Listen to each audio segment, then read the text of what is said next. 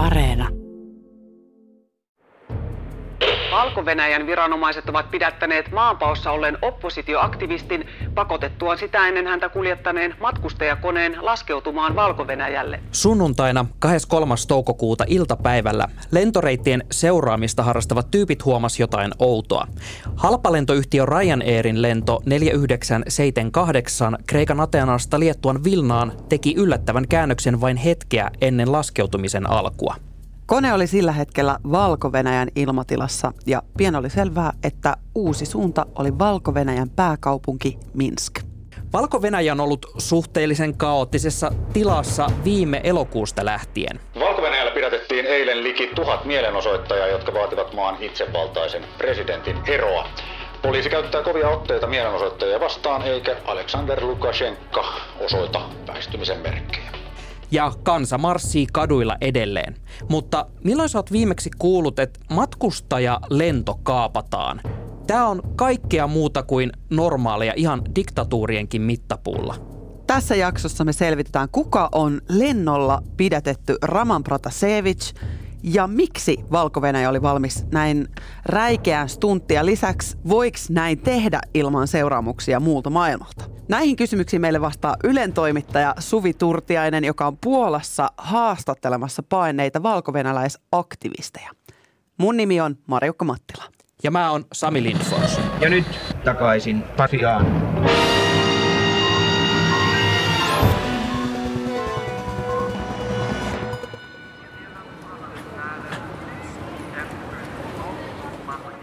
On sunnuntai-aamu, noin kahdeksan paikallista aikaa. 127 matkustajaa ja kuusi miehistön jäsentä nousee Ateenassa Ryanairin lentokoneeseen ja lento on lähdössä kohti Liettuan Vilnaa. Kun lento on alle 100 kilometrin päässä Vilnasta, matkustajat alkavat asettaa tavaroitaan pois ja nostavat pöydät takaisin kiinni selkänojiin. Juuri kun kone on valmis laskeutumaan, lentokoneen kapteeni kuuluttaa yllättävän uutisen. Kone kääntyykin kohti Valko-Venäjän Minskiä. Suvi Turtianen, minkä syyntää kapteeni antoi äh, tuolle niin koneen kääntämiselle? No tästä on nyt ihan tuoreelta julkaistu ääninauhoja, mitä siellä keskusteltiin kapteenin ja lennonjohdon välillä. Eli Minskin lennonjohto otti yhteyttä tähän Ryanairin koneeseen ja sanoi, että on tullut niin useille kentille tietoa siitä, että olisi pommiuhka recommendation to divert to Minsk, where does it, uh, where did it come from? Where did it come from a company? Did it come from uh, departure airport? Ja tämän koneen pitäisi kääntyä sen vuoksi nimenomaan Minskin kentälle. Sitten näiden ääninauhojen perusteella kapteeni vähän kyselee, että mistä tämä käsky tulee, että minkä takia Minskin kentälle. Ja tässä on ehkä epäselvää se, että käskettiinkö, vaadiko tämä kapteenin valinta. Ja totta kai siis Valko-Venäjä yrittää sen nyt silleen spinnata että se olisi nimenomaan ollut kapteenin valinta kääntyä. Mutta tiedetään myös se, että sieltä nousi ilmaan sitten valko hävittäjä ja lähti saattamaan konetta kohti Minskin kenttää, niin eihän se näytä millään tavalla miltään niin kuin vapaaehtoiselta päätökseltä kääntyä sitten kohti Minskin kenttää, vaan nimenomaan siltä, että valko hallinto on tämän koneen pakottanut laskeutumaan. Ja ollut jotain tietoa myös siitä, että itse tämä itsevaltainen johtaja Lukashenka olisi tämän päätöksen tehnyt. Mitä sitten tapahtui, kun tämä kone laskeutui tuonne Minskin lentokentälle? No mä just siikasin videoita siitä, mitä matkustajat oli ottanut nimenomaan siellä kentällä, kun kone oli laskeutunut Minskin kentälle. Miltä näytti. Niin sanotaan, että se meininki näyttää aika verkkaiselta. Jos puhutaan siitä, että on väitetty, että koneessa on pommi, on pommiuhka, niin aika pitkään matkustajat istuivat kuitenkin koneessa vielä ja siellä lähti ympärille kokoontumaan sitten erilaista niin kuin turvallisuuskoneistoa, poliiseja, kuumekoiria ja niin kuin pelastushenkilökuntaa. Ja sitten jossain vaiheessa lähdettiin sit matkustajia viiden ryhmissä ilmeisesti niin kuin ohjeistamaan ulos matkaloukkujen kanssa ja kaikkien laukut tutkittiin. Ja totta kai tässä vaiheessa tämä Raman Protasevich tajusi, mistä on, on kyse, eikä hän ollut mitenkään niin kuin missään harhauskossa, että kyseessä olisi mikään niin kuin muu kuin ehkä hänen vangitsemisensa. Ja on tullut niin kuin raportteja näiltä matkustajilta, sitten, jotka ovat puhuneet medialle myöhemmin, että hän oli siinä vaiheessa jo todella huolestunut ja paniikissa siitä, mitä tulee tapahtumaan. Ja ilmeisesti antoi sitten tietokoneensa tyttöystävälleen ja Ja tässä yhteydessä sitten, kun näitä matkustajien matkalaukkuja käytiin läpi, siellä oli ilmeisesti pommikoirat paikalla, tai ainakin jotkin koirat oli paikalla, emme siis tiedä mitä koiria ne olivat. Niin tä- tässä kohtaa sitten tämä Protasevich oli viety erilleen muista sinne lentokentän tiloihin ja sen jälkeen hän sitten, hänet pidätettiin ja hän ei koskaan enää tälle, tähän koneeseen palannut silloin, kun kone lähti lopulta jatkamaan matkaa Vilnaan. Koko tämä stuntti tehtiin nähtävästi siksi, että valko saisi pidätettyä Raman Pratasevicin. Kuka on Raman Pratasevich? сейчас 21.14 6 августа, и до дня X Беларуси остается сколько тут? Raman Brasevich on erittäin tunnettu toimittaja, blokkari ja jopa hieman aktivisti valko -Venäjällä. Hän on ollut vuosia mukana valko kansalaisyhteiskunnan liikehdinnässä, vaikka hän on vasta 26-vuotias, eli jo 2011 hänet on erotettu koulusta, koska hän on silloin jo ollut mukana mielenosoituksissa – ja ilmeisesti aina tämmöinen niin hyvin menestynyt huippuoppilas, mutta sitten aina kun hän on sitten noussut jollain tavalla arvostelemaan valtiovaltaa, niin saanut sitten potkut koulusta tai joutunut muiden pakko toimien kohteeksi. Ja sen vuoksi lopulta sitten nimenomaan tämän niin kuin Valko-Venäjän vaikean tilanteen vuoksi hän muutti sitten maanpakoon Puolaan 2019. Ja Puola on nimenomaan ollut yksi tämmöinen niin kuin valko oppositioaktivistien kokoontumispaikka, nimenomaan Varsova, ja toinen on ollut sitten Liattua. Ja täältä Puolasta käsin hän sitten on ollut erittäin aktiivinen myös tässä valko kansannousussa, joka alkoi viime vuoden elokuun vaalien jälkeen. Mistä äh, Ramania nyt siis syytetään ja miten uskottavia nämä syytteet on? No nämä syytteet liittyy nimenomaan tähän hänen toimintaansa blokkarina tai toimittajana, sillä Protasevich perusti toisen valkovenäläisen kanssa tällaisen Nehta, eli Nexta Telegram-kanavan, joka on vähän niin kuin media, mutta myös aika, aika oppositiomielinen, eli ei niin riippumaton kuin me ehkä ymmärrämme Suomessa journalismin. Ja niille, jotka ei ymmärrä, mikä on ehkä, tai ei tunne Telegramia niin hyvin, niin siellä on erittäin iso osa koko tämän viestipalvelun toimintaa tämmöiset erilaiset kanavat, jotka on erittäin suosittuja Venäjällä ja muualla Itä-Euroopassa. Eli Next on semmoinen kanava, että sä voit tilaa sen niin uutisfiidin sun oman Telegrammiin, ja sieltä tulee koko ajan viestejä päivätapahtumista ja niin kuin linkkejä ja videoita ja kuvia, mitä tapahtuu. Ja nimenomaan tämä kanava oli erittäin tärkeä silloin, kun tämä valko kansannousu alkoi kunnolla elokuun vaalien jälkeen, kun kansa syytti Lukashenkaa räikeästä vaalivilpistä ja kun niin sadat tuhannet ihmiset lähti kaduille ensimmäistä kertaa siinä määrin koko Lukashenkan valtakaudella. valko poliisi on käyttänyt vesitykkejä hajottaakseen tuhansia ihmisiä keränneen mielenosoituksen maan pääkaupungissa Minskissä. Opposition Telegram-kanava on kehottanut valkovenäläisiä marssille poliittisten vankien tueksi. Niin silloin mä itsekin olin valko Minskissä näiden vaalien jälkeen seuraamassa tätä kansannousua niin kyllä se oli se Nexta tai Nehta, oli nimenomaan se kanava, jos me seurattiin sitä, että missä, koko, missä mielenosoitus kokoontuu, mikä on ehkä niin kuin seuraava kohde, jonne valko turvallisuuskoneisto tai väkivaltakoneisto on hyökkäämässä, mitä pitää välttää. Eli se on vähän tämmöinen koordinaattori. Ja tähän liittyen sitten valko turvallisuuspalvelu, mikä tunnetaan hyvin retrosti nimellä KGB, herättää tosi pahaa kaikua ja ihan syystäkin, niin he listasi silloin jo Protasevicin viime vuonna, että hän on niin kuin osallinen tällaiseen terrorismi, terrorismiin tai terroristiseen toimintaan. Ja jos tässä nostaa syytteet, niin siitä voi pahimmillaan seurata kuolemantuomio, mikä on siis käytössä valko edelleenkin. Ja ne pistää täytäntöön näitä kuolemantuomioita edelleenkin. Ja tässä vaiheessa vielä niin kuin häntä syyttää vähän niin kuin lievemmistä äh, rikoksista, eli tämä niin kuin pahin syyte ei ole vielä niin kuin aktualisoitunut. Eli nythän syytetään sellaisista rikoksista, mitkä voi johtaa noin 15 vuoden vankeustuomioon.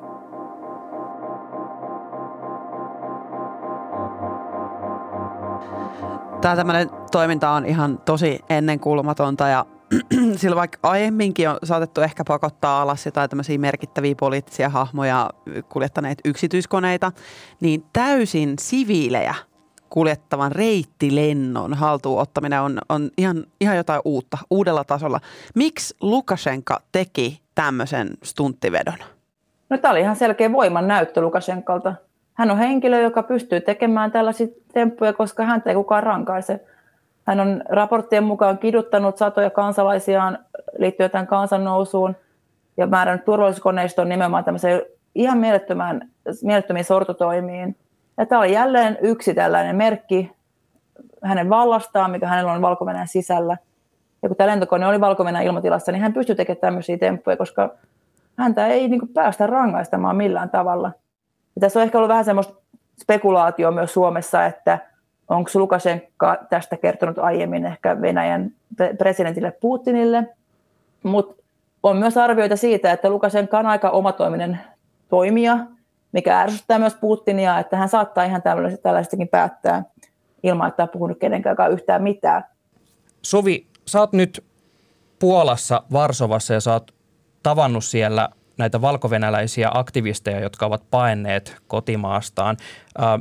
Millaisten tyyppien kanssa sä oot nyt siellä keskustellut ja miten he suhtautuu tähän kaikkeen?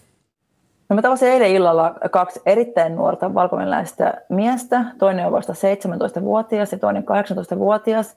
Ja he pakenivat nimenomaan viime elokuun näiden kansannousun, kansannousua seuranneiden sortotoimien jälkeen maasta tänne Puolaan. Ja he ovat olleet niin todella järkyttyneitä tästä lentokoneen alaspakottamisesta, koska totta kai kaikki tuntee Raman Protasevicin. Hekin on tuttuja, he on siis kavereita ja tavanneet täällä Puolassa – nämä kaksi henkilöä, joita tapasin, ja tämä Protasevich, koska totta kai hän on niin tunnettu hahmo oppositiopiireissä. Ja nämä niin pystyy tosi hyvin eläytymään siihen, että miten sitä Protasevicia tällä hetkellä kohdellaan valko Et toinen näistä kavereista, joita mä tapasin eilen, niin hän sanoi, että hän niin voi fyysisesti pahoin, kun hän kuuli tämän uutisen, kun hän niin pystyi kuvittelemaan sen, siellä on kirjoitettu monia ihmisiä niissä pidätyskeskuksissa – niin hän niin kuin ajatteli sitä, että hänen kaverinsa, tuttuunsa Protasevich on nyt siinä, miten häntä kohdellaan.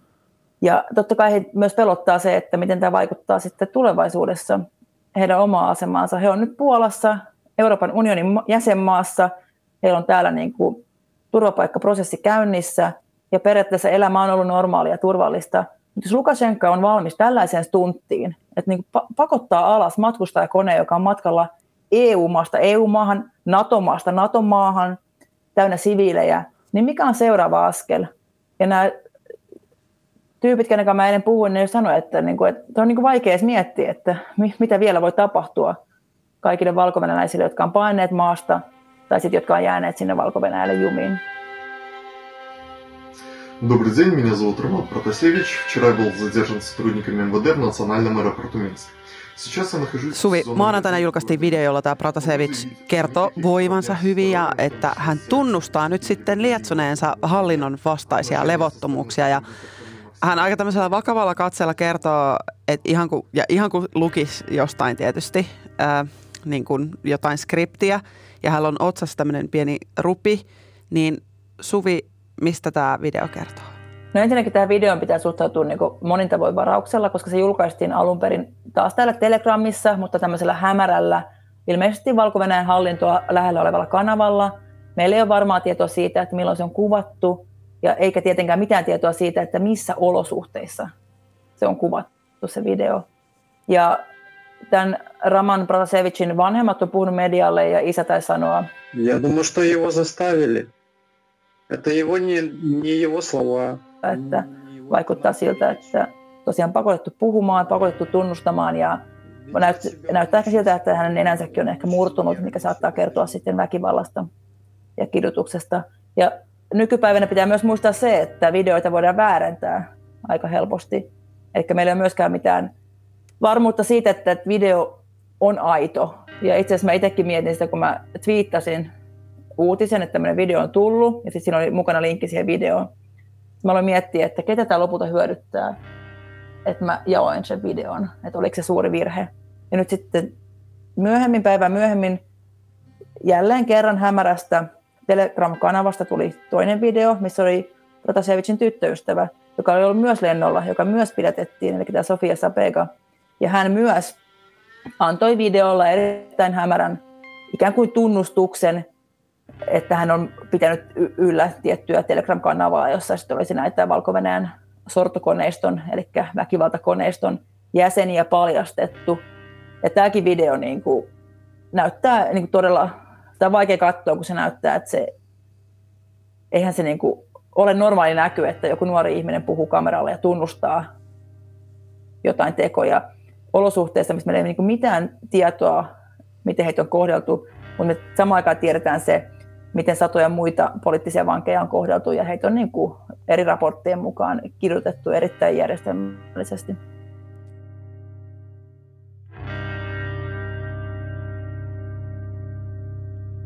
Raman Pratasevich, nämä nuoret, joille sä oot myös jutellut siellä Varsovassa, nämä on järkyttävän nuoria. Miksi just nuoret on näin isossa roolissa? No tähän on varmasti montakin selitystä. Silloin kun mä olin elokuussa Minskissä ja tapasin paljon niin kuin nimenomaan nuoria siellä kadulla osana kansannousua, niin ihan on vähän niin kahta selitystä. Ensinnäkin on se, että nuorille maailma on tosi auki, koska on some ja periaatteessa yhteys kaikkialle maailmaan ja he on tosi aktiivisia nimenomaan Telegramissa ja muualla ja nimenomaan sitä kautta on osattu järjestäytyä uudella tavalla ja nimenomaan koordinoida tätä niin kuin kansan, kansan nousua. Ja toisekseen Minsk, eli valko pääkaupunki, on viime vuosina muodostunut tietynlaiseksi IT-hubiksi. Se on erittäin paljon nuoria koodereita, IT-osaajia, jotka siis tekee toimeksiannolla töitä ulkomaisille firmoille. Eli vaikka he istuu Minskissä, niin työnantaja voi olla ihan missä päin tahansa maailmaa. Eli he on tietyllä tavalla vapaampia Lukashenkan hallinnosta kuin heidän vanhempansa, koska Valko-Venäjä on vähän tämmöinen vanha-aikainen talous. Siellä tosi moni ihminen saa elantonsa valtion firmoista tai on niin kuin opettajia tai töissä armeijassa, eli se palkka tulee suoraan Lukashenkan valtakoneistolta. Mutta nämä nuoret, niiden niin kuin leipä on palasina maailmalla, kuten myös suomalaisten nuorten leipä saattaa usein olla palasina maailmalla. Eli he on ollut sillä tavalla niin kuin vapaampia sitten nousemaan nimenomaan hallintoa vastaan, koska se ei ole saman tien merkannut työpaikan menettämistä, kuten aiemmin on ehkä niin kuin heidän vanhemmilleen merkinnyt. Tapaus herätti tyrmistystä ja suuttumusta EU:ssa. And Belarus used its control over its airspace in order to perpetrate a state hijacking. Nyt EU-maiden kentät sulkeutuvat valko lentoyhtiöiltä ja EU-maiden koneita kehotetaan kiertämään valko ilmatila. Tulossa on myös talouspakotteita, joiden on määrä iskeä Alexander Lukashenkan hallinnon kukkaroon. Suvi, EU on nyt reagoinut tähän tapaukseen. Pidetäänkö näitä toimii riittävinä? No pitää sanoa, että tässä tällä kertaa EU toimi nopeasti ja osoitti tiettyä päättäväisyyttä – ja mikä oli myös ehkä tämmöinen niin pakkorako, että jos EU ei niin kuin tässä tilanteessa saa mitään toimia aikaan erittäin nopeasti, niin sitten kaikki uskottavuus menee, koska nimenomaan kuten puhuttiin, niin tässä oli siis Schengen-lento kyseessä EU-maasta EU-maahan oikeastaan niin kuin tavallaan monen, monien syytteiden mukaan kaapattu kone. Niin sen takia niin kuin ihan parin tunnin istunnon jälkeen sitten EU-johtajat sai päätettyä näistä niin kuin, äh, keinoista valko vastaan nimenomaan tässä, niin kuin, että ilmatilaa kierretään ja valko koneet ei pääse enää EUn alueelle. Ja tämä on niin kuin ehkä, nämä aktivistit, kellä mä puhuin, niin he on kiitollisia siitä, että EU reagoi, mutta se samalla niin kuin vahvistaa tämmöistä erittäin huolestuttavaa kehitystä, eli valko on tulossa enemmän ja enemmän vähän niin kuin Euroopan oma Pohjois-Korea. Tämmöinen niin kuin hyvin eristäytynyt maa, minne on niin kuin totta kai vaikea päästä sisään, mutta sieltä alkaa olla tosi vaikea päästä myös ulos sieltä maasta.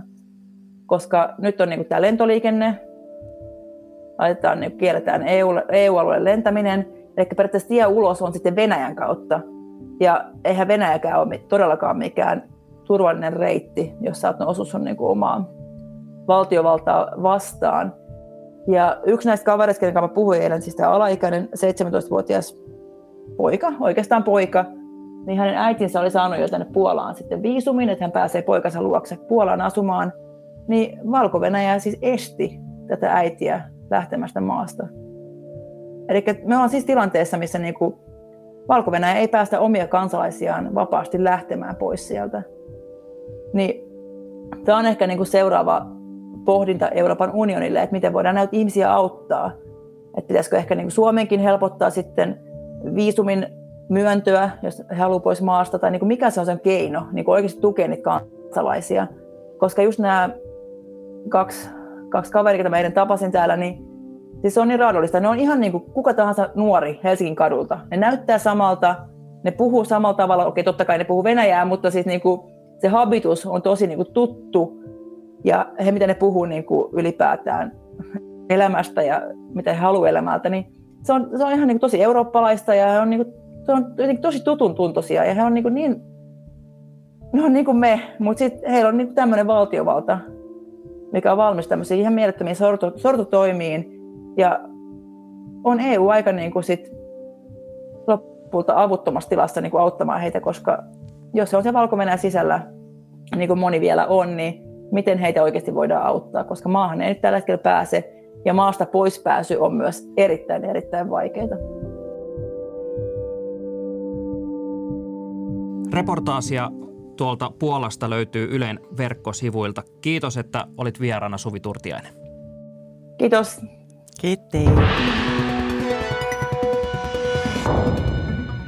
Kiitos, että kuuntelet takaisin Pasilaan podcastia ja muista hei tilata meidät sieltä, mistä applikaatiosta meitä ikinä kuunteletkaan ja vinkkaa ihmeessä kavereille myös tai laita somessa jakoon, että hei, tässä saattaisi olla podi, joka saattaa kirkastuttaa mieltäsi. Seuraa siis meidän juurikin tätä Instatiliä, joka on nimeltään at Yle takaisin Pasilaan. Käytä sitä meidän täkiä sitten, kun tägäilet. Millaisia ajatuksia sulla on tästä Valko-Venäjän lentokonekaappauskeissistä? Pitäisikö lentoyhtiöiden vaikka ilmoittaa ennen lentoa matkustajille, että hei kyydissä on merkittäviä oppositiopoliitikkoja jostain päin maailmaa, että tiedoksi vaan, jos pitää olla ajoissa perillä – vai pitäisikö kenties varmistaa se, että siviililentoja ei kansainvälisten sopimusten mukaan kaapata vain siksi, että jonkun presidentin viiksiä kutisee? Pistä meille mietteitä Instassa, laita sinne DM. Morjens! Morono! Niin, hyvät kunkilijat, minkä opimme tästä?